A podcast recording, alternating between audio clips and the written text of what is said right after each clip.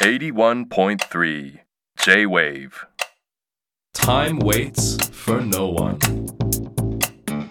Oriental Star. Time and Tide. えっと最初は離婚小説を書こうみたいな感じで始まりまして、はい実際私が離婚をしたてだったっていうのもあって、はい結婚についてとかいろいろ考えてる時にう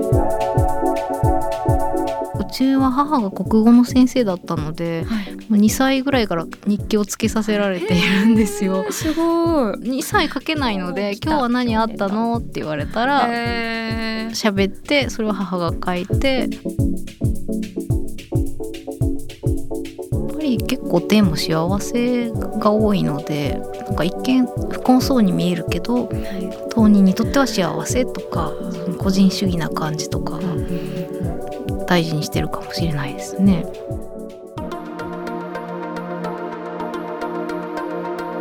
Oriental Star. Time and Tide. 皆さんこんばんはオリエントスタータイムタイドナビゲーターの市川さやですこの番組ではさまざまなジャンルで個性的に輝き自分らしく活躍されている方をゲストに迎えし現在の活動についてはもちろんこれまでどのような時を歩んできたのかそしてこれから先どのようなビジョンに向かって時を進めていくのかじっくりと話を伺っていきます。さらに仕事や活動だけでなくライフスタイルや人生哲学などもお話しいただくことでゲストの方の多面的な価値観に迫ります。さて今夜迎えするのは小説家の千早茜さんです。北海道で生まれ小学生時代はアフリカザンビアで生活。立命館大学を卒業され2008年29歳の時に発表した「伊予神」が第21回小説すばる新人賞を受賞し作家としてデビュー。その後も「後方透明な夜の香り」が高く評価され「白金の葉」は第168回直木賞を受賞されました。また2017年からは食をテーマにした人気エッセイ「悪い食べ物」の連載がスタートし今年第4シリーズとなる最新作が開始されています独自の感性で人間関係を描き高い評価を獲得している千早さんが今表現したいことそして未来へ向けての思いとはこれまでの歩みとともに紐解きます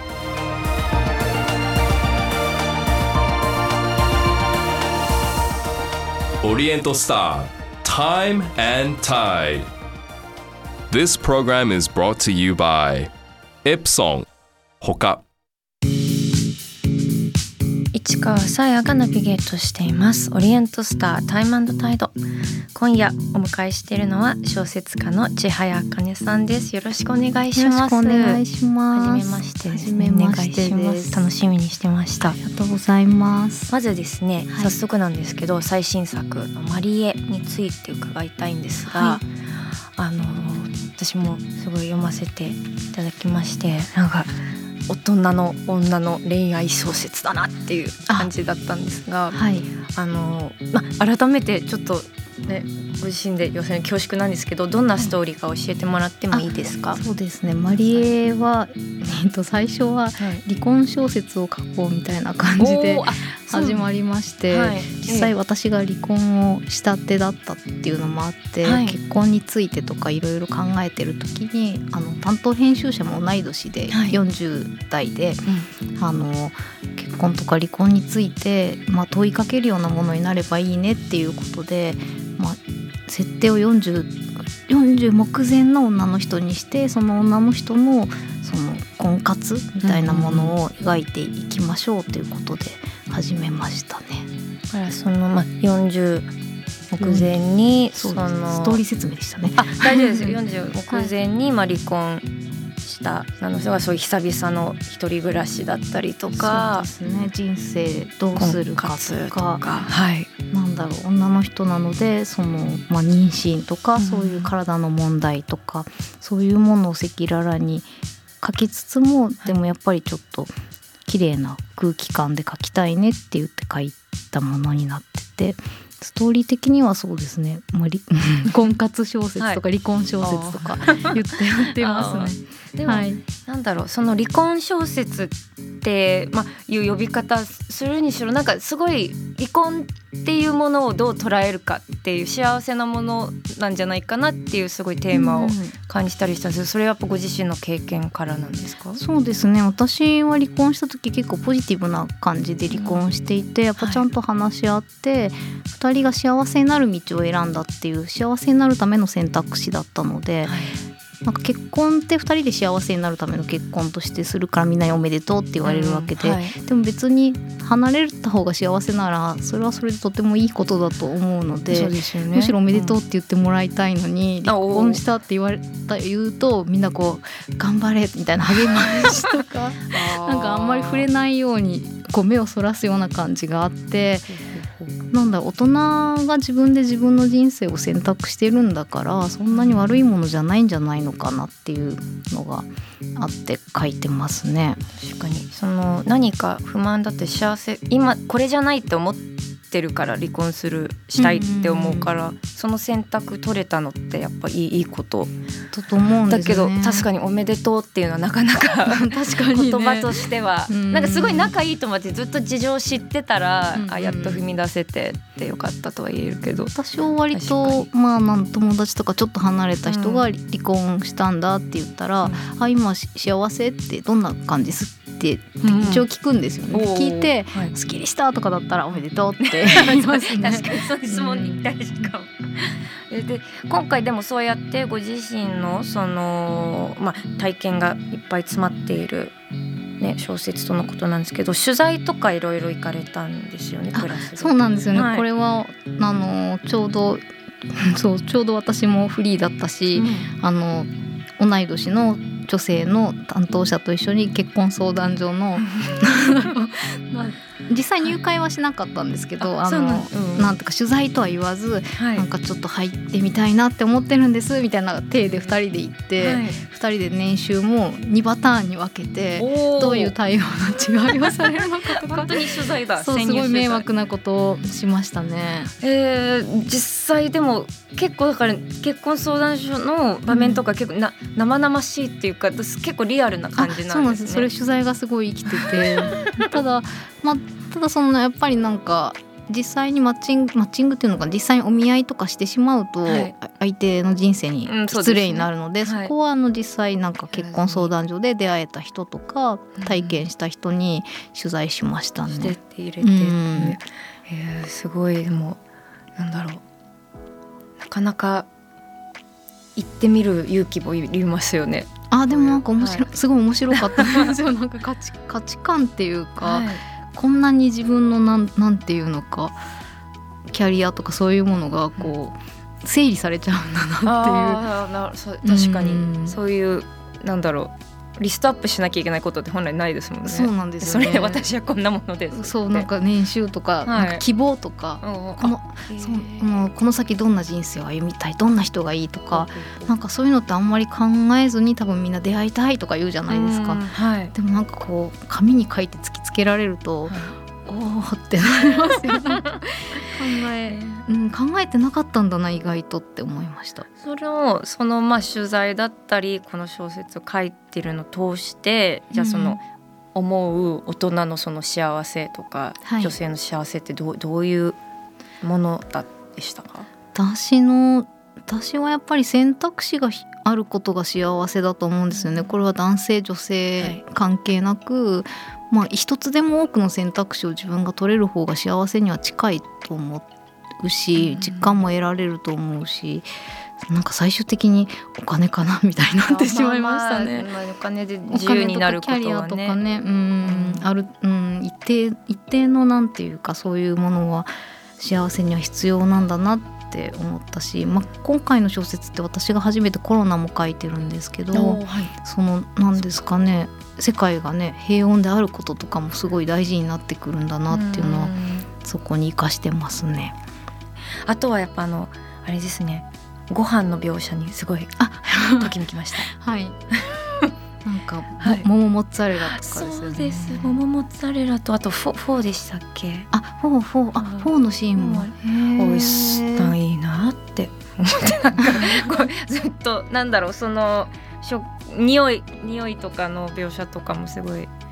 か素敵だなってちょうど夏、夏ぐらい。に出したので桃モッツァレラが間に合うってい。う夏の終わりかに発売できてはい。桃モッツァレラやりましたっていう感想がいっぱい来てて。そっか。81.3 J-Wave オリエントスター Time and Tide.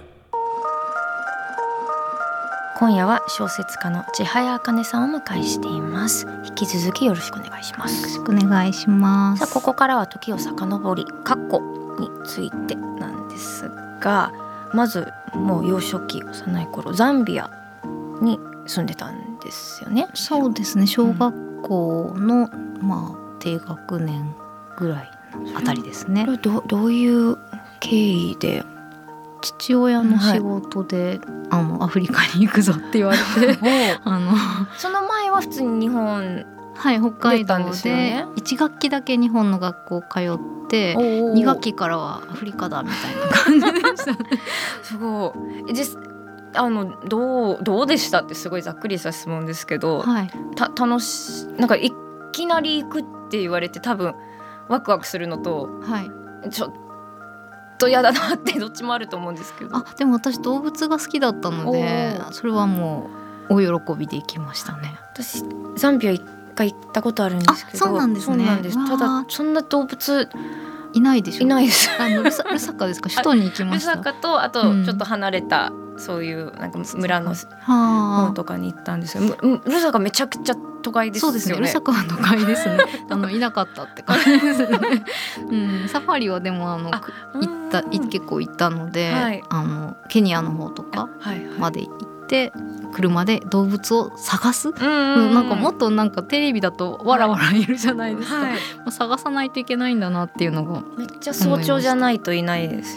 種によりますね。そうなんですね。うんえザンビアでどういう風に学校は日本語の学校なんですか？いや日本語の学校はその私が行った時なくて今はできたのかな。まだ日本人少なかったので、アメリカンスクールに入りましたね。じゃあ英語で。英語で。で本はじゃあその時は英語で読んでたんですそうですね。でも日本から本を送ってもらっていたのでうん。日本語の本すごい宝物みたいに読んでました。そうか数少ないからこそ そのあんまりそのそうなんですね。本屋さんで5冊ぐらいしか来ないしなんか昔だったからそうですね。もう30年ぐらい前だから、はい。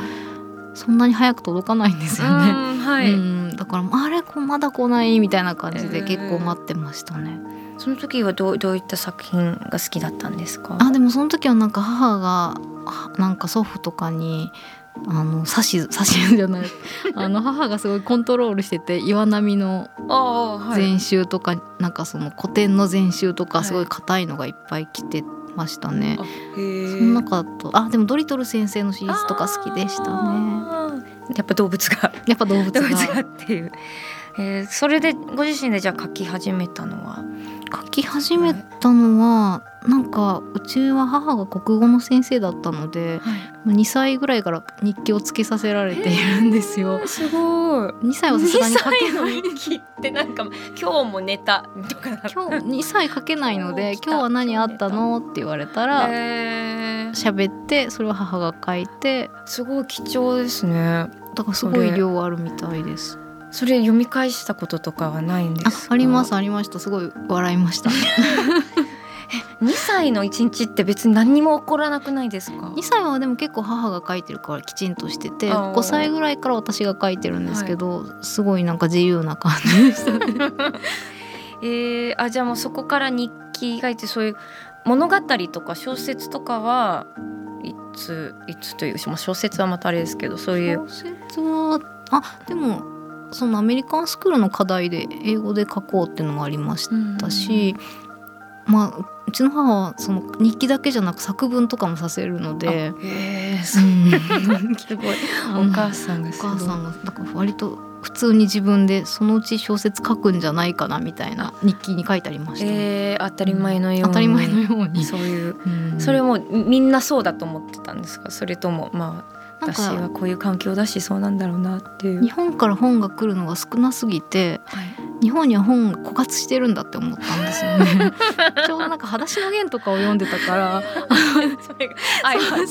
配給制なのかなって思ってあじゃあ書かないとダメだなとか思っ 私が支えなきゃってていうなんか勝手な意識でしたね。そっか、まあね5歳とか6歳ですしね。うんそうですね。6歳じゃないか6歳か。ううんうんんうん。えーでまあいろいろ書くようになってだいぶ過去からもうちょっと近いところに飛ぶかもしれないんですけど、はい振り返ってみるとそういうターニングポイントみたいなこととかすごくあの、まあ、出会いでも出来事でも言葉でもいいんですけど、これは結構いそのインパクトあったなっていうものってありますか？小説家になるためのですかね。全じ然でもいいですし人生の。な小説になるとそのやっぱり本が少ないと思ってて日本に帰国したらめっちゃあって。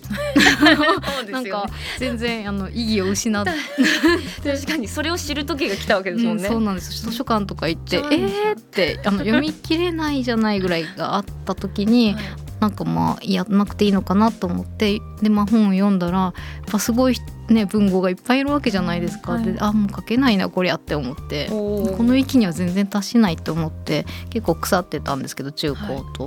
で大学入った時にあの映画を撮ってる友達がいてまあ結構恥ずかしい映画を撮っていて なんかもう趣味全開のはい、いやーはず鈴木清純とか見たことあります、はい。あれのもどきみたいなすごいなんかすごい世界のはい。描いてて、なんか恥ずかしくないの？って一回聞いたんですよね、うん、そしたらなんか恥ずかしくないよだってあの作り物じゃんって言われてあああそうかって思ってはえじゃあ私も作ってみたいなって言ってい、はい、もお話書いたのがあそこからかもしれないですね。すごい、すごい。でもその友達の何気ないえ作り物だからってうん。すごい何気なく言ったのが刺さる時ってやっぱいいですね。そうですね。全然恥ずかしくなさそうだったから、なんかうん。そういう人がいるとやりやすいですよね。大学生ってこうみんなはい知識の塊みたいな時期だから、はい、うん。もう自我との戦い。うん。だからその見られてるっていうのけどまあでもそうやって開き直っているそうですね品がいたからっていう。うん。え実際じゃあ小説家になってからとかは何かそういう転換となったような出会いだったりとか言葉ってあるんですか？なってからはやっぱずっと編集さんがついてくれてるので一人での戦いじゃなくなってるしあんまりないんですよね。なんかうん。もう本当にコンスタントに結構出してるので、マリエが出る頃には次の本の用意が始まってるとかそんな感じであんまり一つの言葉でうんって考える時間が、まあ、ありがたいことなんですけど今15年目なんですけど15年間本当になかったですね。そういう次のアイディアとかはじゃあ、はいもう自分の中から湧くものもあればそうやって編集さんだったりとか、周周りで次こういうテーマ読みたいなとか、うんうんうん書きたいなっていう感じで生まれる。そうマリエとかは特にそうでなんか今離婚した千谷さんのうん。この今を書いてみましょうよみたいな感じで「やだよそんなの」って もうまずはそうまずはそれを言ってそれをもう延々となんか説得させられて書くみたいな。そういう自分の体験をそういうフィクションに移す時って消化させる時って何かコツとかその気にすることってあるんですか？なんか一番書きにくいですね。本当それだったらこの間直木賞を取った戦国末期の話とか書いてる方がすごい書きやすいんですよね。なんかだろうなって まあまあそれも大変そうだけど自分のね体験を自分のフィルターから通してフィクションにするってすごいうん難しい。難しいですねなんか難しいです 本当に嫌な作業ですねあれは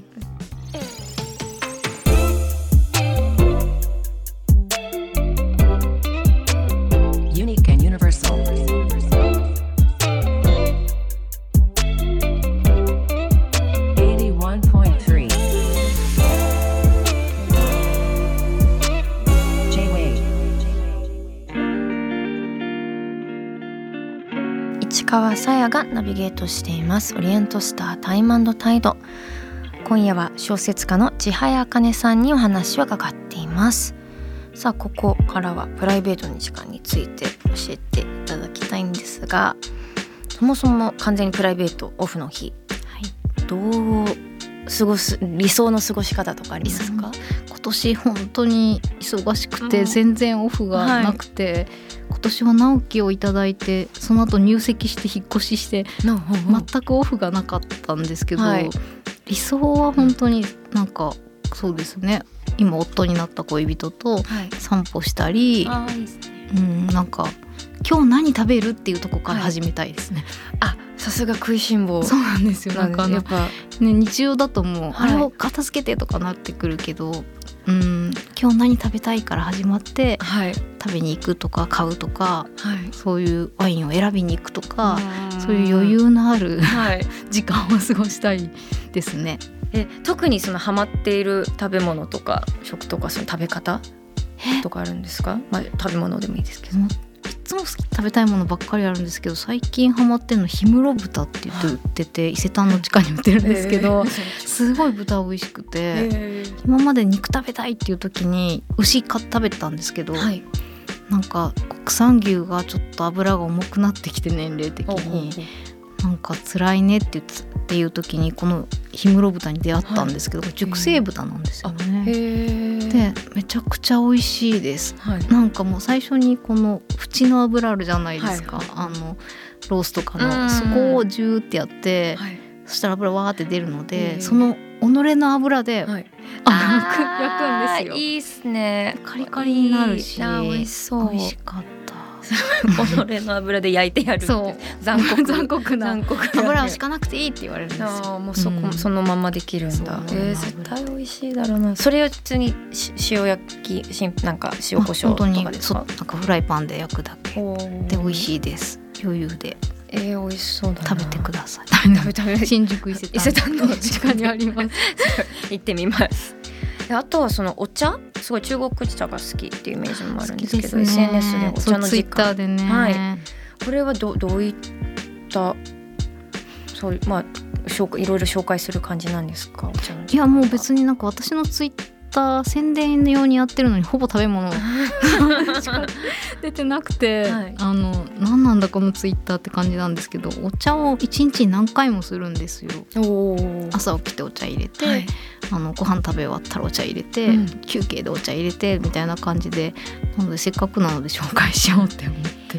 それはそのもちろん味とか香りもあるけどその入れる行為もやっぱあ楽しいんですか入れる行為楽しい。特に中国茶はその専用の茶器があってあの集め出すと止まらなくなるので、は茶器によって同じお茶入れててもちょっと違ったりすしてくるのでだからこの何グラムとかでお茶買ったら、こっちの外腕で入れてみようとかなんかあの？へーえそんなに違うんですか？違います。うん、それはなそのそそ口当たりによるいや味の違い？もう香香りは？あ、うん、香りとか出方とかが違ってきててへー。雑味を吸う茶器とかがあったりする。んですそうなんでですもね逆に繊細すぎて雑味吸う茶器に入れちゃううとん。味がなくなるみたいなものもあるのなで一番いい茶器はどれだって探すのが楽しい。楽しい。ちょっとでもワインとかにじゃあ似てるんですね。あそうかもしれい、ないですね。でも、ううんん、そうだ、うんそうかもしれないですね。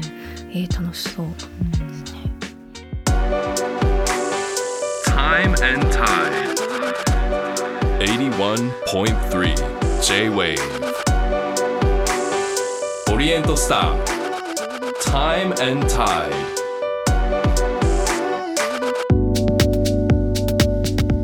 夜は小説家の千早茜さんをお迎えしています。さあこれまで現在過去そしてプライベートについてお話を伺ってきましたがここからは未来についてです。さあまずですねこれから今年のまあごご予定にか教えていただけることありますか？今年はようやく観光が終わったので。お今月出た文庫三角という小説で、あこれはあの食べ物全章食べ物ですよ。おおそうなんですね。です。全えー。全部のタイトルが京都の食べ物。京都を舞台にしている食べ物が出てくる話なんですけどあらこのこれが今月文庫化してはい。今年はこれで終わりで、うん。来年の4月に集英社さんから「えっと、傷」をテーマにした短編集を出します。傷。傷。おおそれはいいろんない種ろん類のな傷です。いろんな傷が10個ぐらいある。へー傷にまつわる物語です。えーすごい気になる。傷が好きなんです。傷が好き。傷が好き。お傷追うのが別にでも好きってわけではない。あじゃないです。傷。きえっ、とね死体は傷にならないんですよ。おーあの傷生きてない。ことははい。体が治したってことなので、うん。そのなんかなんていうかその強さとかが好きなんです。確かにでも生命力のうん。かさぶたとか、うですすごい頑張ってる頑張ってるみたいなそういう人の体が人を治そうと頑張ることうんが好きなので、はい。それがテーマになってる短編が出えます。ーそれ来年ですね。来年の春ですね。今後取り上げてみたいそのテーマだったりとかそのチャレンジしてみたいそのジャジャンルとかってあったりするんですか？すごいたくさんあるので 言い切れないですね。うん。久々に幻想小説書きたいし時代小説ももし時間があったらまたいつか今度商人の話とか書いてみたいし商商人ビジネスっていう概念を自分の中で考えてみてまた。なんか私は考えてみたいことがあるとそれを小説にするので、まあ、今回あまりは離婚とか幸せってなんだろうとかそういうことなんですけど、だから結構考えることってずっとあるのではい。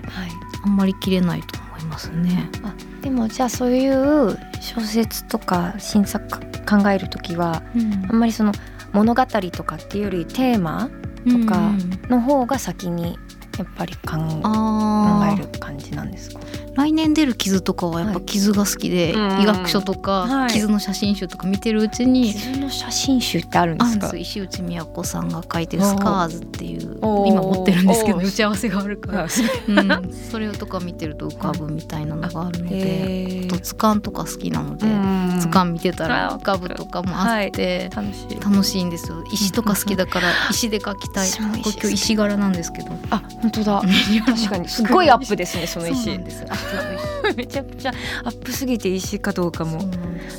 そういうのから来ますね。マイボツリンとか好きなので、まおー。マイボツリンはい。って描きたいとか思いますね。あーなんかでもいいですね。そういうなんかちょっとした自分が好きなそういうなんかなんかミクロなものがすごいあ普遍的なテーマにつながっていくって。うん、分からせたいみたいなのが、この素晴らしさをみたいな。ちょっとわかるかもしれないって。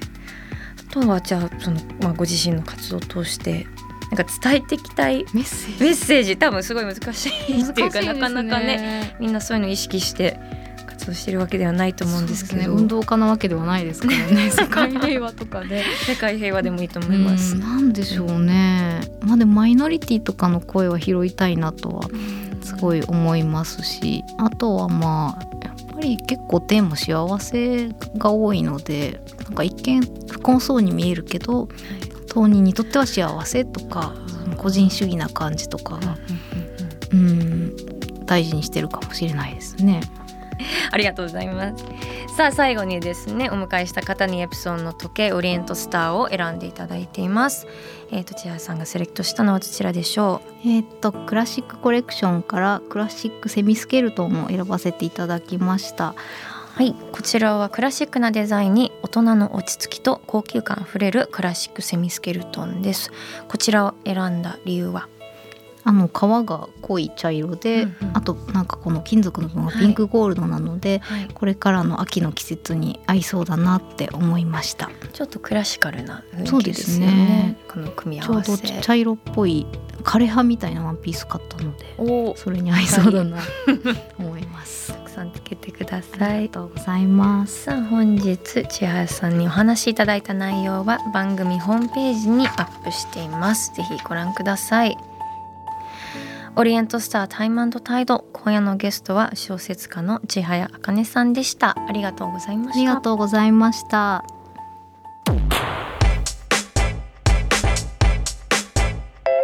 Oriental Star Time and Tide 81.3 J-Wave 市川カオスモスさあ今夜のカオスモスですが10月7日のオンエアダンスアーティストのケント森さんの回の感想です。ラジオネームみっくんパパさんからです。ありがとうございます。ケントさん聞いていてとても熱かったです。これだけ熱々の方のお話を聞くとビリビリ何かが伝わってきて純粋に何かを目指して突っ走ってることなんてかなりの間忘れてたなぁなんて思っていました。お話はとても分かりやすく例え話が絶妙です。日本人で9秒台の例えは実に腑に落ちました。さすがダンサーは話術師とおっしゃるだけあります。というその日本人で9秒台の例えっていうのはね確かあの、まあ、100メートル走ですよね。10秒台出せる人までならいっぱいいるけど9秒台に入った途端やっぱり世界トップになる日本トップになるっていう世界レベルっていうところでそこそこうまいっていうダンサーあとすごくうまいっていうダンサーいるけどその9秒台並みのダンサーっていう人がなかなかになれれば自分も世界トップだっていうね分かりやすい話をいっぱいしました。私の説明が今分かりにくかったので申し訳ないです。そういう方はぜひあのポッドキャストでえっと聞き直していただけたらなと思います。でも本当にね熱かった。とにかく熱くてあの純粋で素直な気持ちですごい突っ走ってるっていうのは私も本当に強く感じました。そしてですねケントさんのこの話術師という言葉印象に残ってた方他にもいました。ラジオネームアリーさんです。ケント森さんの放送回を聞きました。今まで仕事を意識したことがない。スキルを磨いていたら相手から近づいてくるという考え方が一般の人とは違い別次元の方だと思いました。ライブ AR は今後が楽しみですね。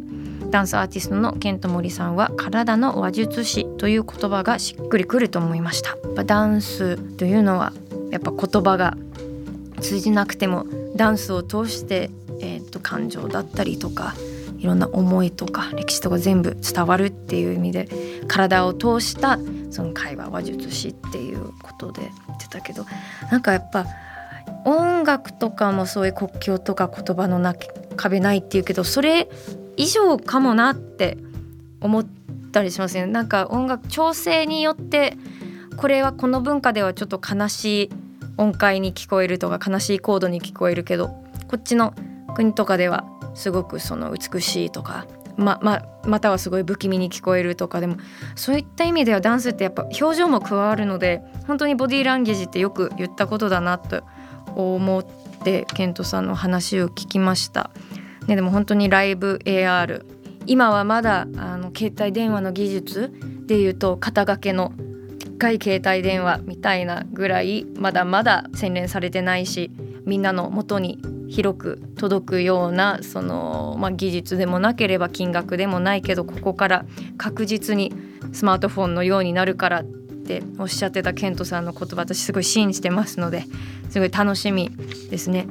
ていうかさっきこの例えもすごい分かりやすかったですね。さすがケントさんですね。改めて思いました。そしてこのポッドキャストではこのカオスモスがロングバージョンになっています。市川が、まあ、皆さんから頂いたお題だったりとかいろんなテーマについて5年5年お話ししていってるんですが今回はですねあのちょっとその10月7日のゲストのケント森さんのあのお便りとかをいろいろ聞いて何でしょうあのこういう音楽、まあ、コンサートとテクノロジーの融合とかあとはそういうテクノロジーを通して日本からある古き良きものを世界にあの発信するっていうつながりで一つ私の中思い出したものは世界的シンセサイザーアーティストと作曲家の富田勲さんの「えっと、イーハト・オブ交響曲」っていうこのそれのライブを思い出しますねテーマとして。こちらあの2012年にあの初演があった、えっと、新作の交響曲だったんですけど富田さんが書いた交響曲をオーケストラが演奏しながら、えっと、ソリストとして初音ミクを迎えて演奏されたものなんですよねあの書き下ろしもので。あの、まあ、タイトルから分かる通り「イーハート・オブ交響曲は」あの宮沢宮沢賢治の作品世界をベースにしてそこに富田さんのインスピレーションによって生み出された7楽章ぐらいあったのかなあの管弦楽の作品だったんですけどかなり大編成のオーケストラでさらにあの児童合唱のグループが合唱団として入ってそこにソリストで初音ミクミクちゃんがいるという本当にあの独特の独自の世界観を描き出したものであのーなんだろうあの、まあ、300人以上の演奏が行われてるところにあの初音ミクの歌声をリアルタイムに音声として出すっていうところがすごく画期的なところの一つで指揮者に合わせて歌わせるっていうあのオリジナルのシステムをその時開発したっていうのを聞いてすごくびっくりしました。なのであのケントさんの AR と、まあ、比べる必要はないじゃないんですけどあのリアルタイムなところで声を出しているっていうただただ初音ミクの何か録音した音源をあのオーケストラバックに流してるっていうわけではないすごい技術を使ったそのリアルタイムの同期システムが用いられてたっていう。でそれがスクリーンに投影されて、まあ、ミクちゃんがそこで歌ってるように見えるというあの不思議としたその凛とした空気が流れるような場で私はとってもね好きでした。であの富田さんが確かその時直接挨拶に出てこられてまだあのあのすっごいひょうひょうとした感じ。であの全くそのあんな大御所なのにそういう感じを全く出さずにその演奏者あと指揮者の方あと合唱団そして初音ミクちゃんに対して全員対等にすごいあのそれぞれ立てて挨拶してお話しされたのがすごく印象的でしたね。すっごいなんかひょうひょうしてて。あの感じの喋り方と富田さんの父母からあのミクさんって言ってるのがとってもね愛しかったっていうのは覚えています。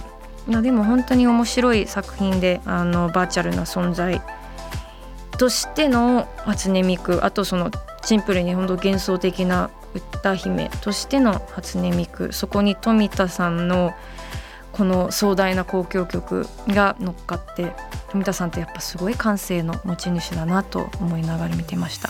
ちなみにこちら初演のライブの CD がものすごい売り上げでとっても人気な作品なんですけどアナログレコード版が、えーと、一昨年出たのか。で私なんか知ったの最近だったんですけどあの出たのが欲しいなと思ってあのプロモーション映像をがあのネットに上がってたのを見たんですけどそれ見てると本当ミックちゃんがその浮き上がってあのレコードの前に立ったりとかレコードの後ろに立ったりとかこれってもしかして AR アプリと連携してるのかと思ったらあの付録のアクリルスタンドをただそこに置いてたっていうそこら辺もねあのやっぱアナログレコードですからそこもやっぱちゃんとアナログでやる。ただテーマとしては最先端の技術そしてあの斬新で革新的な発想のもとにあるっていうやっぱいいなって「いいハトーブ交響曲」まで聞いてない方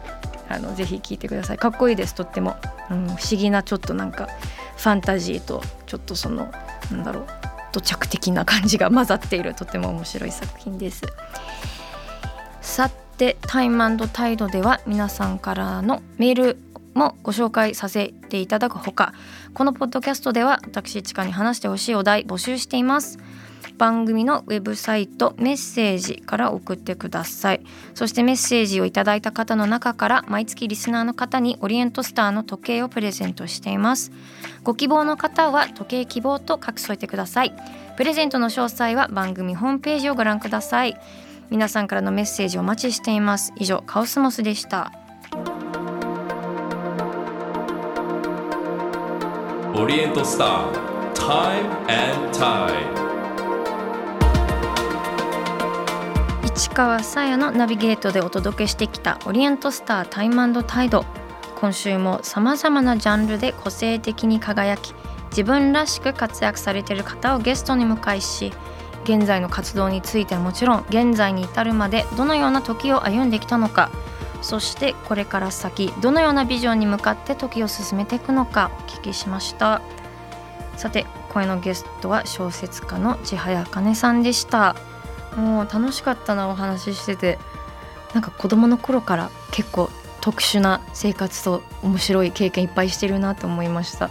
あの子供の頃ザンビアアフリカザンビアに住んでる時にその親戚が毎月5冊の本を送ってきてそれをもう本当に貴重なものとして読んでたっていうところはすごい共感できましたね。私はアメリカにいる時にそういう親戚のあのおばあちゃんが送ってくれるアニメの VHS をものすごくその貴重なものとしてあの見てそれによってそのもっともっとこれに触れたいっていうあの同じようなそういう欲求が芽生えたので。やっぱ海外にいた人あるあるのところ一つあるのかなって思ったりしました。でもその貴重なその日本の文化のちょっとしたものを多分丁寧に丁寧に咀嚼して千原さんはちゃんとやっぱ小説家になって私はそのただオタクになっただけっていうやっぱそこの運命の分かれ道はやっぱりそう言いたかったなって思いますね。さあ皆さんあの千原さんの新刊あのマリエも今発売中とても面白いので。そちらもぜひ手に取ってくださいってなんか変なバランスの取り方しました。さて次回のゲストはシンガーソングライターの時あさこさんです。今年韓国の DJ 音楽プロデューサーナイトテンポとのコラボも話題になりました。声のスペシャリストとして多岐にわたる活動をされているトキさんがこれまで歩んできた道のり紐解きます。オリエントスタータイムタイド。ここまでの相手は市川さやでした。